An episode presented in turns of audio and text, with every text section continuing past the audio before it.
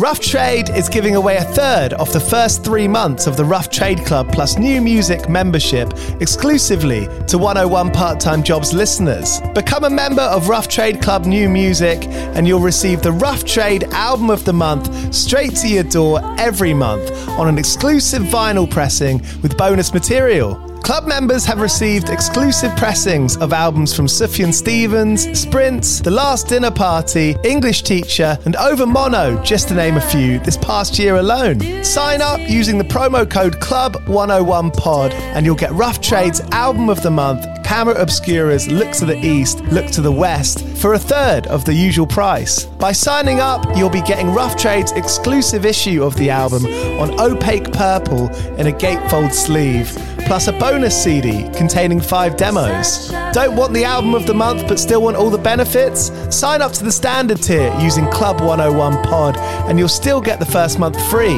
You'll also get free shipping on all orders, 10% off at the bar and on secondhand vinyl in store, and exclusive access to sold out Rough Trade events. So don't hang around. Head to roughtrade.com slash club and sign up with the code CLUB101POD. That's Club101POD and claim money off Rough Trade's Album of the Month today. This offer is for UK residents only.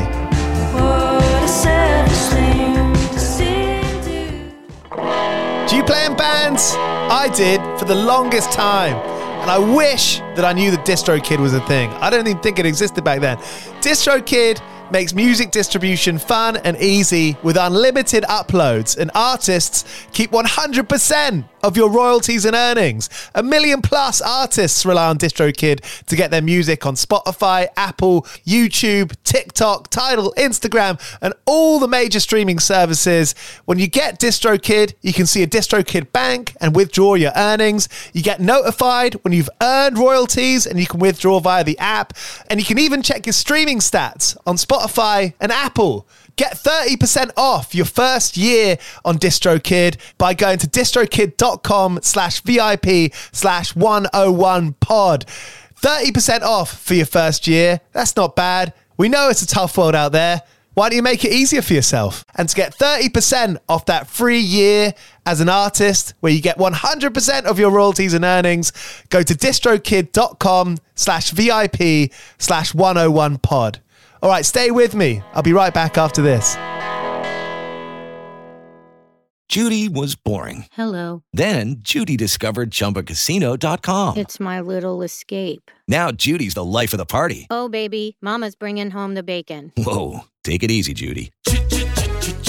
The Chumba life is for everybody. So go to ChumbaCasino.com and play over 100 casino style games. Join today and play for free for your chance to redeem some serious prizes.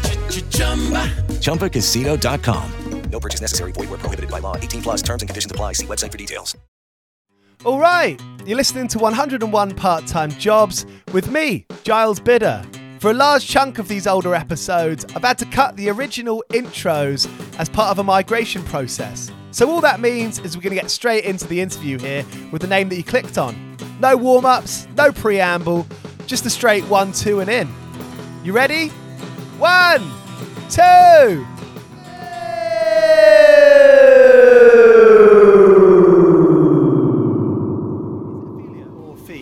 What's the what's your preferred? Either one, everyone calls me Fee. I usually just get called Ophelia when I'm in trouble. I'll try not to use it too much then. cool. So t- take take me back to the start of you playing music. Like, how old were you when you st- first started writing like original songs? I think quite young actually. I think it was probably when I got my like first guitar. Um, I was kind of into like you know watching like All American Rejects on YouTube, coming home from primary school and stuff. And I think I, I think the first song I ever wrote on guitar, which was like E minor and, and G or something, and it was like called Old Man Johnny. And I just like I remember that so specifically. Like I could probably still play it now, but it's just I think I was probably about eight or nine. And then I kind of stopped for a while, like through GCSEs, and just kind of studied like classical music. So I've kind of been doing it since I was really young, I guess.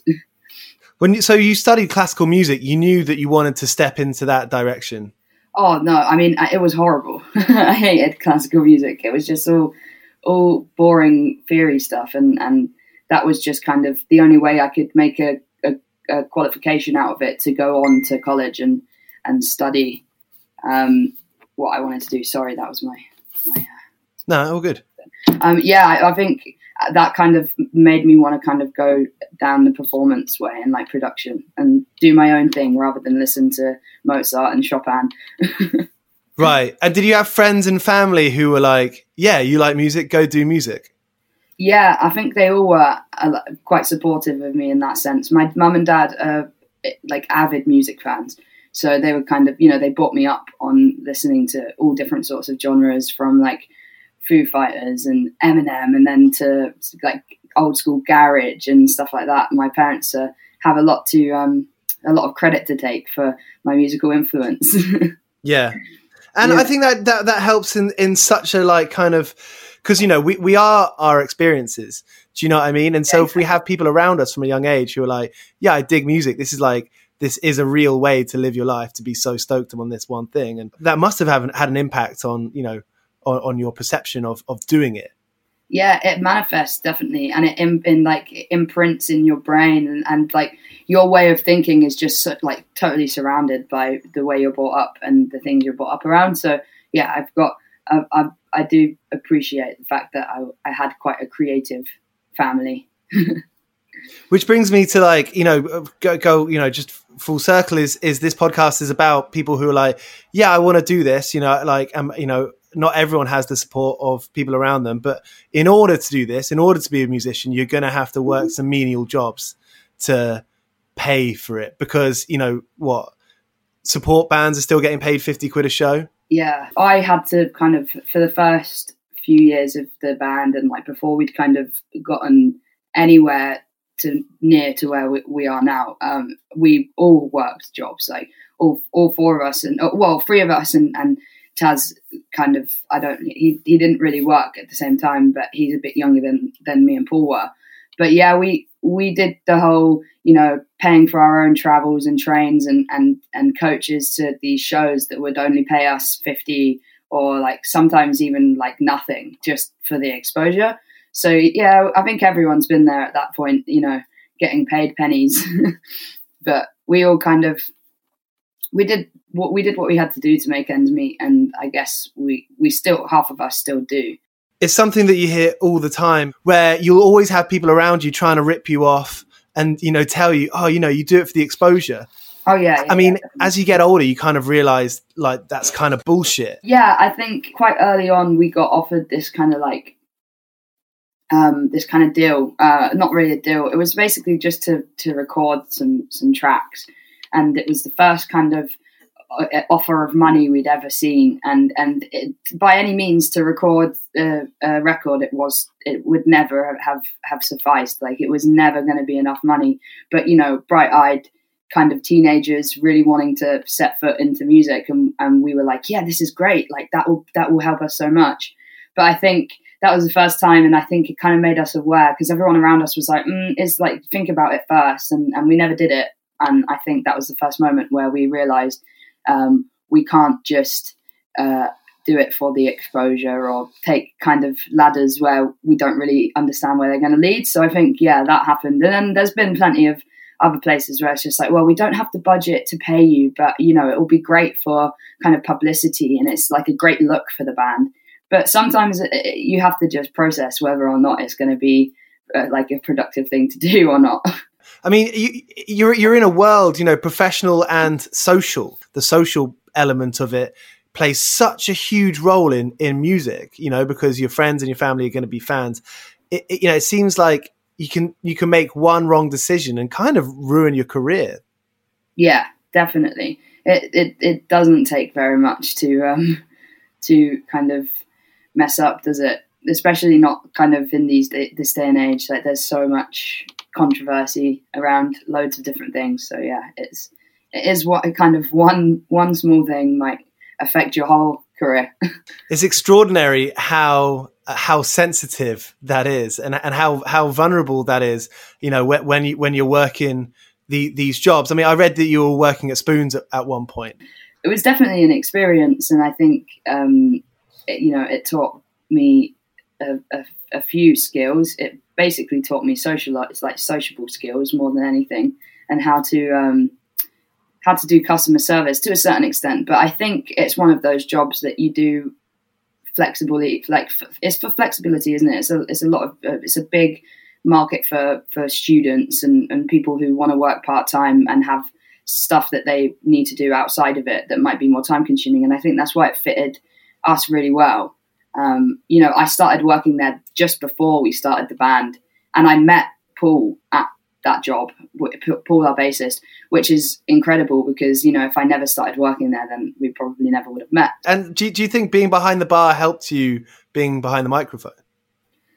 Um, in a way, yeah, actually. I, I, I feel like it gives you uh, the ability to kind of just be you a little bit when you're there because, you know, the people that you're serving and stuff is kind of you know they're, they're they've got beer goggles on and, and you feel a little bit more com- comfortable because you're not being judged. I think it is quite similar to being on stage, I guess, in in a very weird way. Like your fans are just your regular Wetherspoons punters. and like you know, I, I don't know. You know, obviously, you never had any contacts with you know him, I imagine. But like, I guess I'm a liberty to ask, like, what's how do you how do you see Tim Martin? it's he's he's an interesting fellow, isn't he? Um, he's uh, he's quite controversial, um, and obviously not paying his staff when he's got thousands, like millions of pounds in his pocket. That was that was a quite a questionable move. Um, but you know, it's Wetherspoons is Wetherspoons. I don't condone his behaviour. I don't condone him as a person, but I don't think um, that like people my age and people people of all ages could really live without Wetherspoons. well, I mean, it brings it brings up an interesting topic because Wetherspoons is a place that a lot of people can, you know, it's the place they can only really afford to have no, a, sure, a, good yeah. night to the extent that they want. Yeah, and I, th- I think after this, I, I think, you know, he's he's kind of become a figurehead of bullshittery of how to not run a business. Oh, definitely. And yeah. so many people are talking about not going there, you know, boycotting it on an individual level. Yeah, yeah, I, I, I totally get that. I mean, he is terrible, obviously, at not being a bit of a fool and a babbling fool, fool at that. Like he's he's kind of he's questionable, isn't he? He's almost like the Boris Johnson of um, pub scenes. he's the Boris Johnson of nightlife. I haven't worked there for a year, I think now, or just over a year, um, and pretty much just because it actually be- it, the band stuff became actually too time consuming for mm. for me to be able to keep up with the job and also do all of the other things like writing sessions and, and gigs and tours yeah. and stuff. Uh, but Paul does still work at Wetherspoons. He is a manager or shift manager. How did you find adjusting to the band life taking over as as a job? It was interesting because obviously it's not quite as demanding sometimes, and you you can go where you might have uh, con- continuity and um, like you know so, something's quite becomes quite mundane and you've got to do a, a, shift like every day at Wetherspoons and then kind of adapting into maybe having free writing sessions a week or maybe shooting a video or maybe being on tour for a month. But you know the, the days off in between because it's so it is so different and it changes all the time it did it was weird at first um, definitely because you you'd be hanging around sometimes. Some week you'd be doing loads of things and the next week you'd be doing nothing so yeah, it, it was it was a bit weird at first, but I kind of enjoyed it because I did, you know, I worked at Spoons for three years, and, and most of those weeks, some of those weeks, I would be doing like fifty hour weeks and working my my my weekends all the time, and and then like my one day off on the, in the week, I'd be seeing my friends. So it was kind of it was crazy. And now with all of this going on, music's even quieter. So it's kind of the, the, the last few months of my life have been the quietest they've been in a couple of years. Did you have to find a new way to to write songs? Because we're habitual creatures, and so you know you're working fifty hour weeks. You've got that time that you feel inspired at two a.m. when you get home, or or the opposite. You know, in the morning when you wake up, you write a song. When you were given so much space and time to to write, did that affect the way that you were orchestrating yourself? Oh yeah, definitely. I mean, when we when I uh, stopped working in at Wetherspoons last May or April, um, I before that I hadn't really never really had the time to write, and you know my my time was so consumed by working that writing seemed like a chore. because I never really had, I was never creative enough when I needed to be, or like when I came home from work, it was too late, or when I got up in the morning, afternoon, it was too late because I'd been at work until 4 a.m. So I found it really difficult. But then when I stopped working there, it was like I allowed myself to be creative and like, like it was, it, it was really nice because I think on the back of that, it gave us it gave me the time to write the album and i think i don't think i ever would have done that if i carried on working at wetherspoons i think it, and if i did it would have taken me a lot longer and i don't think it would be as good as it is so I, I feel like it was quite a blessing that i adapted my writing style most of the time i i do like when i go on like walks or stuff like that i tend to kind of my mind is always thinking of of exciting and, and smart lyric like lyricism like stuff that i can almost like poetry. And, and then I always spend a, at least half an hour just before I go to bed writing down everything I thought about and into some sort of lyrics to try and make it work. And then I find it a lot easier to do that because you're if, if you start a track without an idea of lyrics and you just go into the music, sometimes you can be limiting yourself by like melody and lyrics. So I, I always have to make sure I spend some time in the day trying to be a little bit poetic and find the punchline. And once I found the punchline, it makes the whole process a lot easier. Yeah, it's so wild how when you go for a walk that some some some of those crossed wires can become straightened out. Yeah, exactly. Yeah, it's it's it's great. It's kind of like doing yoga, but I'm not very good at that, so I just walk instead. Were there any hurdles in in writing this the full length? Oh yeah, definitely. Um, you know, block like writer's block is is a horrible thing, and sometimes it comes in like extremely long periods. So you could, I, you know, there were times where I'd go and go and write, you know, because a full length at the end of the day, there's still so many songs that never made it onto it, and there's there's stuff we had to pick from, and and it took me about uh, probably a year and a half to like to finally pick all of the tracks, and uh, you know, some months of of that time, I was just really writing writing absolute drivel, like really terrible stuff. And and it's really like kind of yeah, I feel like it took a long time and I'm kind of happy that it you know it's over now. But now we have to start thinking about album two. yeah. Yeah, absolutely. I mean, it makes me think that I something I read Ed Sheeran say is that you know it's songwriting is a bit like a tap, and that brown water that comes out initially could go on for a long time before it gets clear. Yeah. Oh yeah, that's a great great metaphor actually. I definitely feel that. yeah, you find that you know keep on if you keep on writing it kind of gets better and you realize things that yeah in a strange way though sometimes i think that the more sometimes if you maybe it's it's just true with like working on one song but i feel like if you try too hard sometimes you can you, it, you start to kind of hinder like what you can actually do, like your creativity, because it's no longer fun and you're trying too hard. And, and I think when it's unnatural, it, it becomes a little bit like, uh, like I can't do it. so yeah. it works both ways, I guess. And, you know, you you work harder to be better at something, or you work too hard and and you you ruin it. You know. Totally. Have, have have you found like something that that works for you? Maybe you know, like turning it off when you get too stressed? Yeah, that's exactly what I do. If I can't, you know, if it's something as simple as finding the right drum beat or finding the right uh, guitar sound or just a lyric, you know, it's easier to just take yourself away from that moment. And sometimes you walk away, you know, you close the door to whatever room you're in. You walk down the hallway and then you go, oh, I've got it, and you go back. But sometimes it takes a while, and that's okay. You know, like it's you just have to take yourself away from the situation before you it, it like explode. Makes you think of staircase humor, which uh, you know, like kind of. I think I think that's the right phrase. I might be completely fluffing that, but it's like similarly to when someone takes the piss out of you and you're just kind of stunned and you got you know got a straight back and you're stiff, and then you you walk away or go up the stairs or down the stairs and realize yeah. the perfect comeback. Yeah, yeah, yeah. I hate that. it's so annoying, isn't it? Yeah, it's so annoying. You're just like, damn it, I really could have won that. so, tracking back to last April, May when you finished at Spoons, did, did the band, did it became full time for you?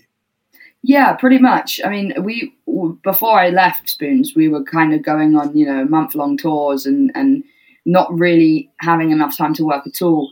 Uh, which is pro- which is mostly why I actually left because my manager at the time really really wasn't into me leaving all the time. And me and Paul worked at the same spoons, so we both left at, for the exact same amount of time, and it was just a little bit too much on on on the pub. But um, it went full time, uh, especially for me because there was stuff that I would have to do like without the boys, like interviews and and you know videos or, or live streams or stuff like that, and or writing sessions. So yeah, we um, our management made the best go at making sure there weren't there were rarely kind of days where I would just be sitting around doing nothing. So we were productive enough. Financially, did you have to change anything in your life? Do you do you live at home? Yeah, I live with my I live with my mum and my little sister. Um, it's actually it's it's not as bad as I would have once thought, but Wetherspoons, you know, the pay isn't immaculate. I was on I think I was on eight pound five an hour for like most of my time there. And yeah. yeah, you know, that is what it is. But on top of um, traveling to work and then traveling to the writing sessions I was doing when I wasn't working, it, it really didn't actually tend to to have a lot of money left over at the, the end of the day. But I find it, it just bit, dwarfs it, doesn't it? Sometimes yeah, your yeah. travel money to what you're getting paid. Oh, 100%. I mean, like um, paying for travel in London like is just ridiculous. I think I think one one round trip for me every day to go to a job would have been thirteen pound eighty or something like that, something ridiculous, yeah. which is like two hours of my shift. You know, like um, so it's it's kind of mental, but I find it a little bit easier now um, because you know last year we did so many live shows, and you know that's where money is for bands nowadays. It's it's, it's kind of in live and merch and and stuff like that. Uh, it's not really in the streams or anything like that anymore uh, radio plays. Some like it, it helps. Obviously, every everything helps, but I find it comfortable enough now. Obviously, living at home still. I would love to not still live at home at 22, but you know, I find it. I feel like it's a little bit harder for people my age to move out these days, especially if if definitely not to buy anywhere, but even renting is hard in London. So. Absolutely. I mean, it's come across before on this on this on this podcast that even getting the job at the pub is hard. You know, because yeah. there's there's still a waiting list. Yeah, of course. For the yeah. full time hours. Yeah, exactly. I mean, I, towards the end of of my my you know career at Spoons, I was given probably maybe one shift a week or two shifts a week, just because you know if your manager isn't happy with with you know the life that you have to live around the, the job, then they're not going to give you the hours that you want and need to survive. So I think in turn, that's probably one of the biggest reasons why I kind of just went, you know what, if you're not going to give me the hours when I'm here, then I'm just going to leave. yeah. Did it, were there any moments working that job that inspired you lyrically or, you know, gave you, gave you influence for songwriting? Yeah, definitely. I think I wrote a song about the first year I was working there about one of the, one of the regulars that came in. He was like, a five foot, like no more than five foot Irish man, and he would always drink half pints of Guinness. And I never understood it because he would only ever order half pints, but he would sit in the pub and drink about eight half pints. So I just never. That's the true sign of an alcoholic, isn't it? Drinking half pints. Yeah, I just didn't understand why he wouldn't drink full pints. Like he would sit there all day and, and drink all the half pints, but would never order a full pint. And I remember one day I asked him like, "Why do you only drink half pints?" And then he says, "Oh, he, he said something I can't remember, but it's a lyric in the song." And he was just like, "Well, if I buy the half pint, it's a penny cheaper than if I were to buy a full pint. Like if he buys two half pints, it's a penny cheaper than it is to buy a full pint." And I said, "Are you being actually serious?" And he was just like, "Yeah, love, I'm in here every day. The pennies add up." so I wrote a song about that. That was that was uh, quite interesting. That's funny. It's funny yeah. as a songwriter, just you know, see these glimpses and these little like sort of keyholes into other people's lives. Yeah, no, it's, it's interesting. I do. I did spend a lot of time working there, actually, just kind of assessing the people I served on a regular basis, like just wondering, yeah. like, if I could kind of, you know, set up these imaginary personas of the person I'm serving, like what they go home to, what is their life. I just, you know, I would imagine things like that when it's like really quiet and really dead which I think is probably great for creativity. I wish that I could go back and you know write more, use that to be a little bit more imaginative. Yeah, I mean, I think that's always the way, though, isn't it? And you can't let yourself get bogged down by that. Yeah, no, definitely. Yeah, you've got to take it forward with you, right? Yeah, exactly, and and put that just... creativity into like in, elsewhere. Right. Right. And when an opportunity comes, just no, try not to miss it, or you know, in any way you can, I suppose. Yeah, exactly. Snap it up. So, so what's next for you? the album campaign is kind of well underway now. So it's it's weird because usually we'd be out playing shows, we'd be out filming videos and doing all of the the kind of promotional stuff. So it's kind of releasing an album in in this like pan, during this pandemic is kind of a really bold move and kind of daunting because you know we've released music before, but we've never released music where we can't actually go out and play it. So it's kind of strange. Yeah, and from a financial point of view, you're making money from shows, which can't happen. Yeah, exactly. And and I think you know we thrive like as a band, all four of us, like we thrive off of live shows. Like it's it's really where our passion is and and what we love to do. So it's kind of strange this whole you know acoustic set from from your bedroom on Instagram Live. It is it's kind of it's kind of weird. Great. Thanks so much, Felia, or Fee, rather. yeah. So that was Fee from Bloxx. Their new record, Lie Out Loud, is just round the corner, 14th of August, coming out on Chess Club Records. If you liked this podcast, if you liked our chat, please do subscribe, give it five stars, tell your friends to listen to it. And thank you so much. I really enjoy doing these. Cheers for listening.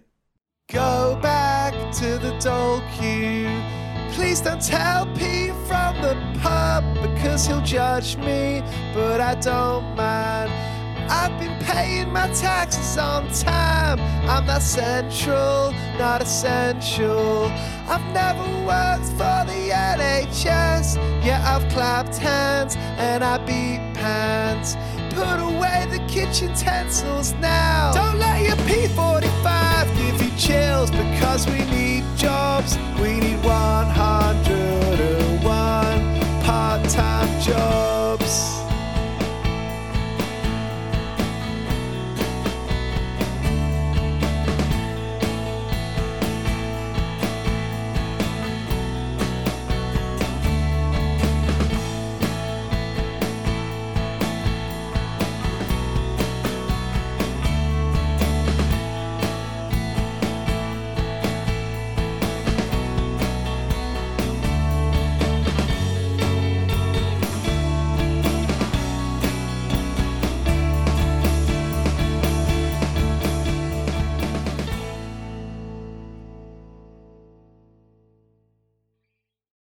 Time for today's Lucky Land horoscope with Victoria Cash.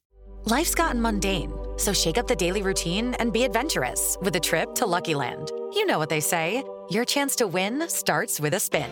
So go to luckylandslots.com to play over 100 social casino style games for free for your chance to redeem some serious prizes. Get lucky today at luckylandslots.com. Available to players in the U.S., excluding Washington and Michigan. No purchase necessary. VGW Group, void where prohibited by law. 18 plus terms and conditions apply.